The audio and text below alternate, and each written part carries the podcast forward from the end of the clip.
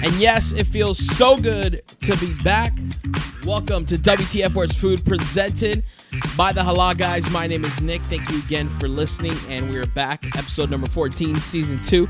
And it is a big one. I'll get to that in just one second. Of course, you can follow me Twitter, Facebook, and Instagram at the foodie, T H E F O O D E. Of course, the website, thefoodie.com, T H E F O O D e.com. Made it easy for you. Full episodes of WTF Where's the Food on the website for you to listen. Just click and listen. Super easy. You can subscribe and download wherever you get your podcast, your podcast player or platform of choice. You can listen to WTF Where's Food there, Apple Podcasts, Google Play, um, SoundCloud, Stitcher, Spotify, iHeartRadio.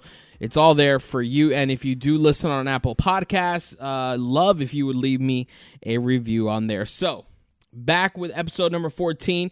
Got a huge opportunity and a chance to interview my guest on today's show, Chef John George. Doesn't need any introduction. You already know him. He's a legend, uh, known all over the world, has cookbooks, over 30 restaurants worldwide. He is joining me on this episode of WTF Where's the Food. Uh, so I met him at the restaurant, his restaurant down here in Miami, the Matador Room, uh, which is inside the Miami Beach Edition Hotel, which is a beautiful property. Um, during the South Beach Wine and Food Festival, uh, we caught up on everything. We talked just so much stuff, got his history, how he kind of became a chef, including some of the favorite Miami restaurants he likes to dine at, and so much more. And of course, I'm going to do some food news because you can't forget the food news. It's been a while, so we are going to do the food news. So let's jump straight into it. Welcome to the show, Chef John Georges. Am I am I saying that right? Jean Georges, yes. Jean Georges, Jean Georges. so you have um, over 30 restaurants across the world. Yes, You got do. cookbooks. You do it all, man. We try. We, we, listen, it's a 44 year old uh, career. I, started at 16. 16. And you're originally from France, right? I'm from France, uh, northeast part of France in Alsace. That's Okay. I was uh, born and raised. Uh, lots of cabbage, pork, and, uh, you know. now, growing up, um, did you always kind of like want to be a chef, or like what did you have in mind that you wanted to be when you grew up? You know, I didn't know, you know, because uh, my father took over um, the company from his his father. It was a coal. The coal came from the north of France on the barges, and they were distributing coal and wood for heating through the little village where we Uh-huh. where I'm from. Mm-hmm. And if I tell you the name of village, you're not gonna believe it. Illkirch Graffenstaden. It's two words. Wow. Yeah, exactly.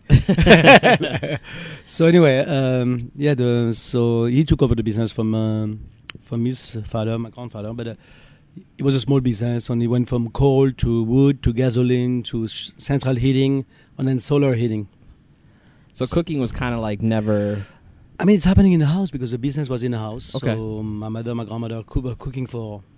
You know, the time it was still three generations living under the same roof. Uh huh. So the grandparents, the aunts, the the parents, the kids. So So kind of that's where you got like your inspiration, almost like. yeah, because he was always around the. You know, we wake up in the morning. It was like everything was cooking for. Can, of- can you remember? Can you remember like kind of what was like your favorite dish that your mom or grandma used to make? I mean, you know, every season was pretty much the same dishes. You know, in uh, the three months of winter was always, uh, you know, Monday was uh, sauerkraut with Okay. uh, pork and cabbage. on, on Tuesday was uh, roast chicken, mashed potato, and or spätzle. Okay. On Wednesday, on Friday was always fish, and etc. etc. So I knew the menu, but uh, my bedroom was right above the kitchen. Okay. It was like a steamer basket. You know, like Oh, steamer basket. so when I wake up in the morning, I know exactly what was on the stove. You know, you, I could smell the cabbage. I could smell the, you know, what was roasting in the oven and what was baking, and so um, I knew a little bit. But so maybe that opened up my um. so you got the itch palate. young, young, Yeah, pretty young. Yeah, yeah. and then you decided you wanted to kind of pursue this as as a, a legitimate career. No, at all, because my uh, my parents wanted me. My father wanted me to. Um, they sent me to an engineer school Okay. when I was 16. Okay. On uh, the school threw me out. I hated every minute of it. Okay. because I was, you know, I was not cut for that business. I hated it, and maybe because I, I grew up in, uh, Yeah. you know, having my mother, my father arguing over the business. Yeah, and, yeah. Uh, you to want none of that. I hated it. You know, it was uh, it was dirty too. The, the coal, the, the gasoline, Dirty uh, hands. It was like being a mechanic, and it was not for me. You know, Yeah. uh, So I was more comfortable in the kitchen. I was more comfortable uh, helping and uh, smelling food and testing. And So you things. decided to go to culinary school. No, no, no. So they threw me out of school. Okay. on um, then my father felt pretty bad. And for my 16th birthday, they took me to a, a three-star Michelin restaurant Okay. called L'Auberge de l'Ill. On, um, I was sitting there, on my eyes open up like. Was like the, the ballet of the waiters, uh, the, the food, the, the, the service, the silverware, the, the Uh-huh. whole thing was like so magical for me. Because we never went to a restaurant at the time in '73. You eat at home every day. You don't eat in a, you know, you don't go to Correct. restaurants very Mhm. often. The family was too big, so it was just the three of us. On uh, one point, the chef come to the table. My, my father said to him, "say, Are you looking for somebody to clean dishes because my son is good for nothing?" That's nice. Thank you. thanks, thanks, Dad. and then uh, the chef is actually said, "Yeah, we're looking for apprentice." Okay. So I did an apprenticeship, old school t- style, you know, where Uh-huh. you. I started two months after over there. Mhm. And it was like you know six days a week. Uh, you would get up in the morning at eight and uh, finish at twelve That's know. crazy.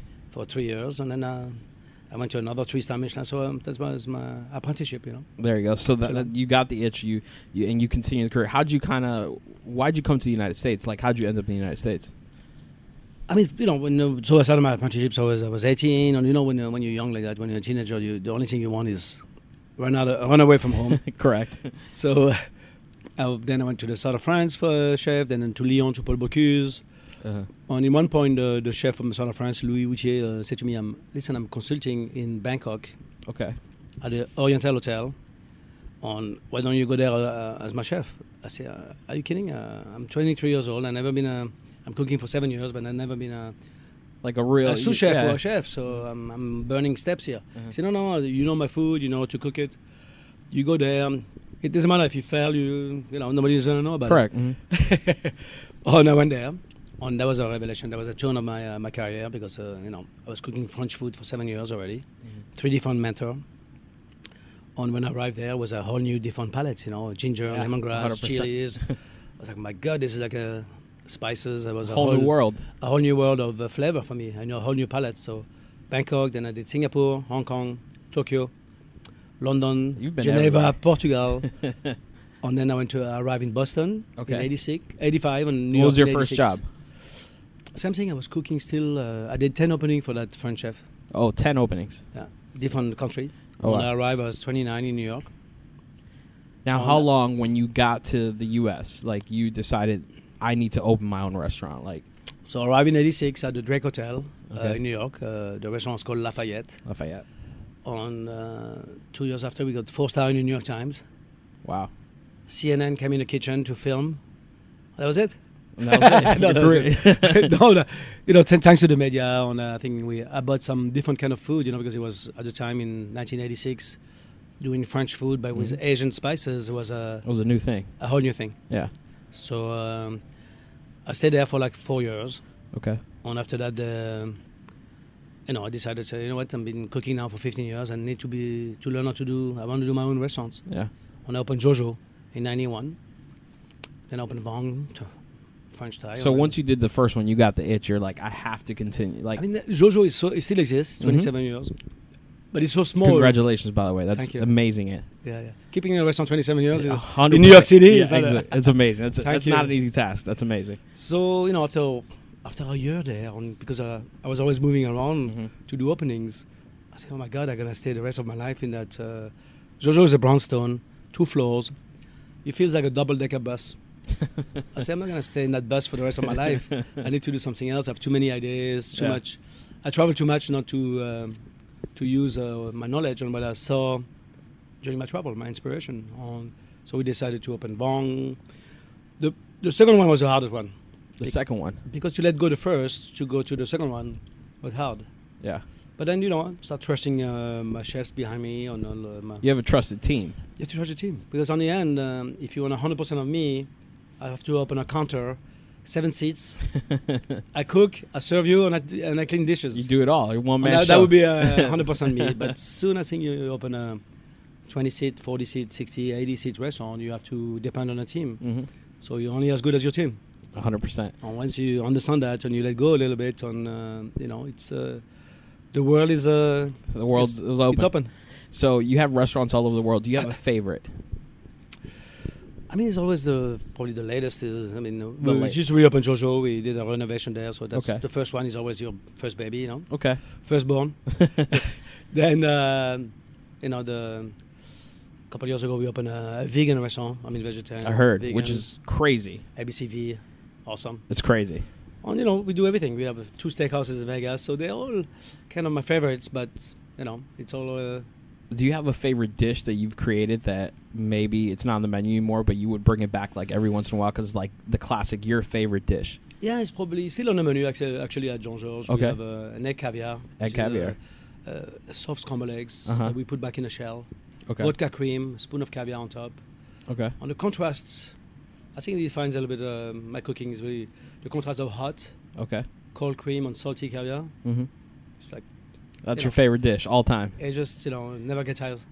Now, how do you kind of like maintain like you've built this empire for yourself? How do you like kind of maintain it? Like besides having a great team. I think it's a great team. It's finding the. I think I'm very good at finding the right chefs as well. Okay. You know, I mean, and then they, they you know, they never stay with you forever. Some do. Mm-hmm. Uh, you know, the president of my company, uh, she's with me for 34 years. Okay. Uh, my chef at the Mark Hotel, uh, 35 years. Uh, the chef at the Mercer Kitchen. So your uh, team's been you with with you yeah, for you know, they, not everybody wants to open their- his own restaurant. So Mhm. sometimes you you, know, Mhm. you have to um, you give them a little ownership, a little bit Mhm. of, you know, and they stay with you. You know, opening a restaurant is not a, on your own. It's not always a, it's not. an easy task. You know, Yeah. and uh, it's the, the you know. I mean, look at uh, Jeremy Ford here in Miami. He's, Yeah. uh, he's a rock star. Killing it now. Only was with us for you know. And you know, you were hanging out with him. We're here during the South Beach Wine and Food Festival. You were hanging out with him last night. I saw it on your Instagram, and it's awesome that you still keep like a great contact with him. You know what I mean? Absolutely, it's, it's a small uh, business. Uh, you know, uh, worldwide. I, I always keep in touch with all my all my chefs and I support them. And uh, you know, be I'm behind them. And uh, you sent me a text yesterday. Say you want to hear some loud music. I say uh, okay, I'll try it. and you could tell like he he's still like down to earth. Like you know, he won Top Chef. He had that fame. You know what I mean? And he's still the same person that you ha- trusted in running your restaurant. Absolutely. I mean, it's all about you know maintaining your integrity on who you are. And I think uh, people who are successful, they, they keep the who they are. You know, Now you no, op- no, reason to change. No, of course not. Now you open restaurants all over the world, like you said. Do you try to incorporate local ingredients in kind of the menus that you bring, or local like local things? You know what I mean? Absolutely. I mean, here, for example, at Matador, the edition, we, Uh-huh. we wanted to do really, when uh, Ian Schrager approached me to do the, the restaurants Uh-huh. here, I mean, the first thing will come to mind, you know, Latino food in Miami. Correct. So that's why we created Matador on kind of as a, you know, we use uh, some dishes that we have in, in New York, like uh, from ABC Cocina, but hmm we really embrace the local uh, citrus on Mhm. uh, Florida snappers, Mhm. pompano, uh, stone crabs. I mean, it was really you, you guys are the best. here.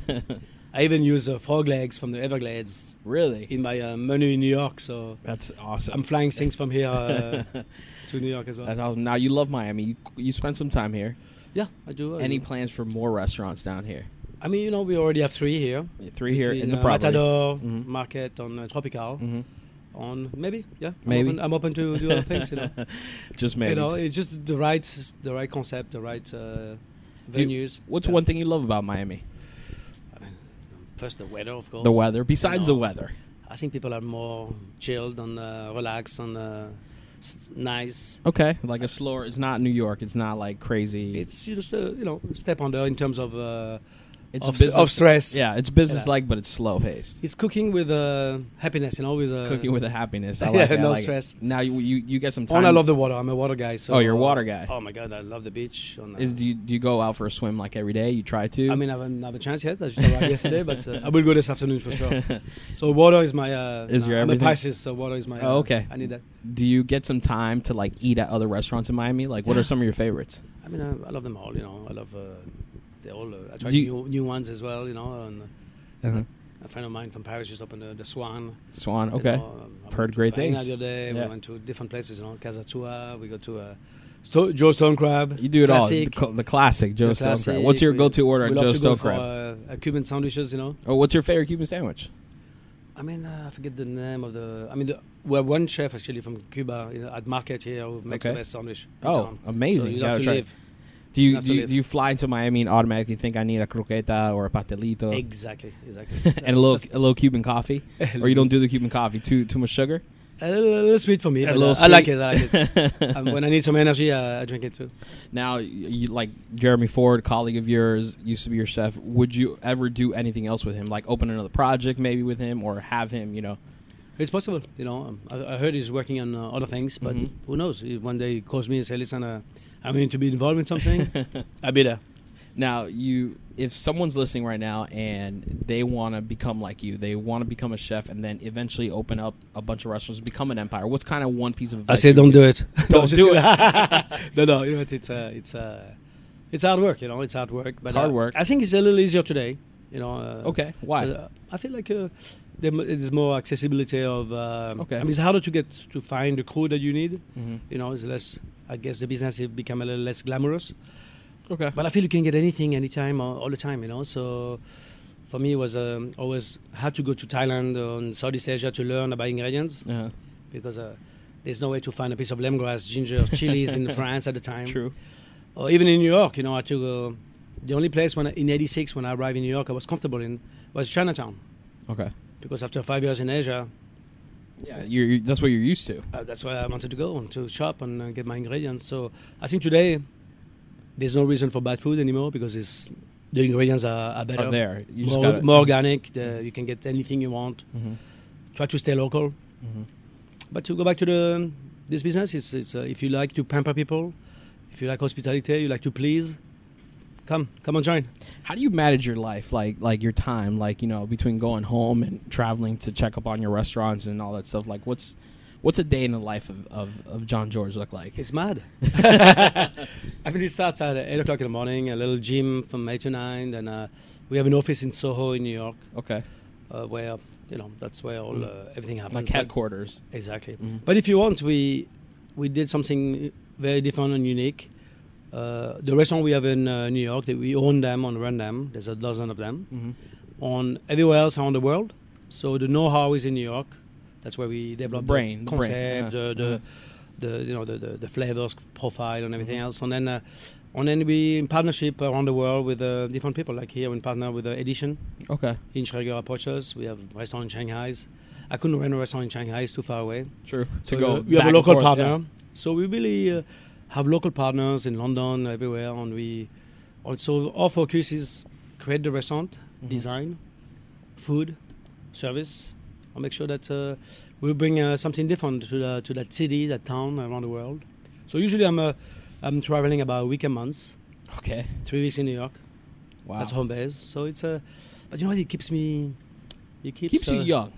Young and as well uh, inspired because each time I go to Asia, I bring 20 new recipe, but I come back with 40 new ideas. Yeah. So it keeps you going. Yeah. do you when you get time at home? Do you like to cook at home?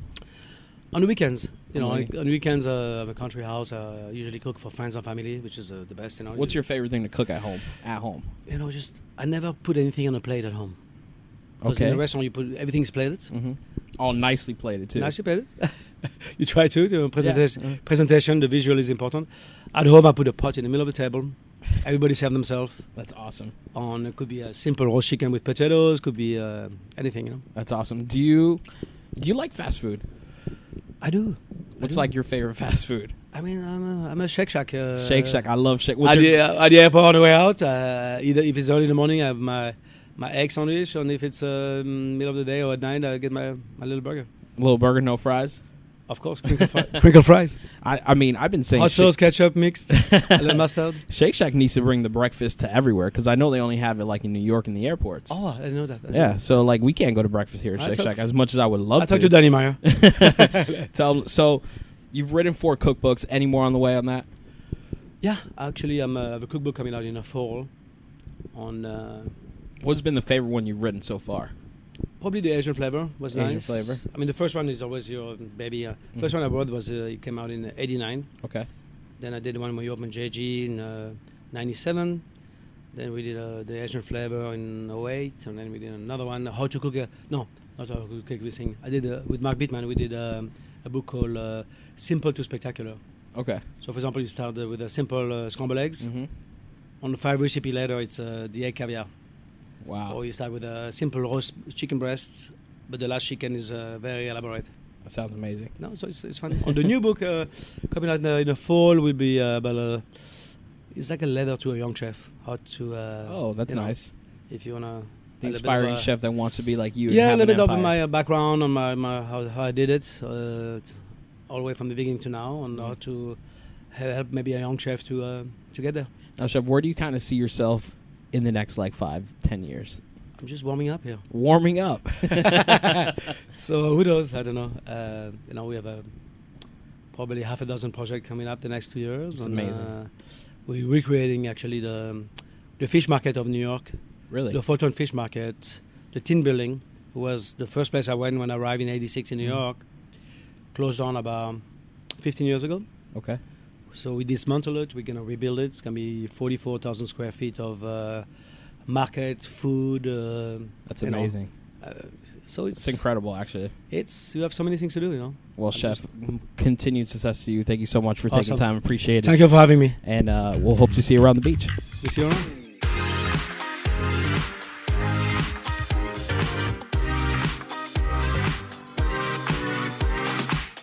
Now you know I love the Halal Guys, so I need to let you guys know that the Halal Guys is officially open in Brickell. If you have not heard, it's located at the new 1010 Brickell building on 10th Street.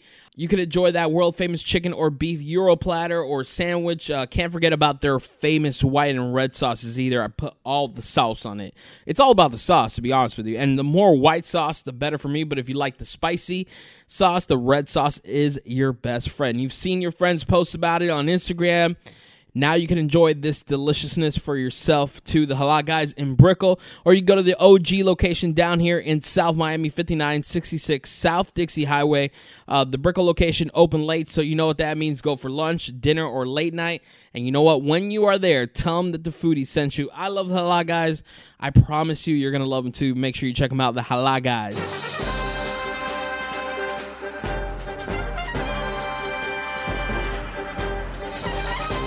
Nabisco is bringing back the Game of Thrones Oreo cookies. Now, the theme cookies should be out before the premiere of the final season of Game of Thrones on April 14th. And apparently, uh, it's all about the packaging on these cookies because the flavor is just the original Oreo cookies we do love, so I ain't complaining. These aren't store exclusive either, so you should see these pop up in stores everywhere soon. Carl's Jr. and Hardee's has brought back the famous Froot Loop mini donuts for a limited time. Now, this is a special collaboration with Kellogg's, of course, and once they're sold out, they are sold out. You get one order for $1.99 and you get five donuts uh, in red, blue, green, purple, yellow, and you can find them on menus right now at Hardee's and at Carl's Jr.'s locations starting Wednesday, February 27th. Natty Light or Natural Light has been the beer of choice for beer pong, crazy college parties, whatever it is.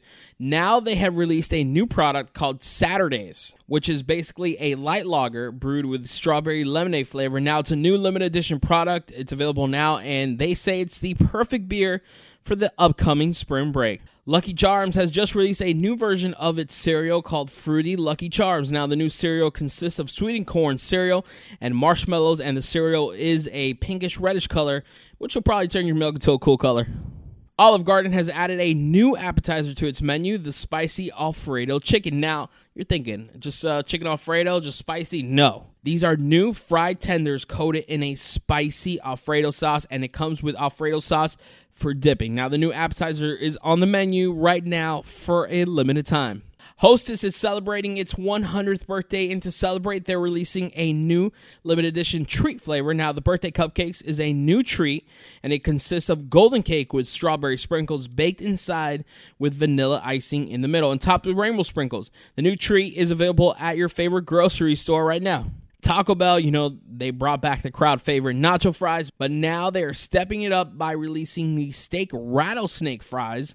Uh, they come loaded with cheese sauce, marinated steak, jalapenos, and a creamy jalapeno sauce. On top of that, you can wrap them onto a tortilla, which sounds amazing. Lucky for you, they're available later this week on February 28th. Now, Papa John's took to Twitter to find out, to poll the American people on what they think the next specialty pizza should be. And the people have spoken. The pizza will be a chicken and waffles top pizza pie that will come out later this year. The new pie will be a savory sweet. Uh, we'll have crispy chicken, waffle crumbles, bacon, cheese, and a spicy honey on top. And that's all the food news for this week. If you want more, it's all on the website, thefoodie.com. T H E F O O D dash I want to thank you for listening to this episode of WTF Where's Food. We are live, by the way, broadcasting live inside the Matador room. I just talked to Chef John George. Thank you so much to him for stopping by the show and taking some time out of his busy schedule to talk. Um, make sure you check out his restaurants all over the world New York, Miami, Chicago, London. The list goes on and on. Big thank you to Chef John George for coming on the show. Of course, you can listen to this episode and all the episodes of WTF Where's Food wherever you get your podcast, your podcast player of choice. Apple Podcasts, Google Play, SoundCloud, Stitcher, Spotify, and iHeartRadio. Of course, if you do listen on Apple Podcasts, leave me a review on there. You can also listen to full episodes of WTF Where's Food on the website as well, thefoodie.com, T H E F O O D dash E.com. I hope you follow me Twitter, Facebook, Instagram at the foodie, T H E F O O D E. And of course, that's going to wrap up episode number 14. Thank you guys again for listening to WTF Where's Food presented by the Halal Guys. My name is Nick, and always remember to hashtag never stop eating.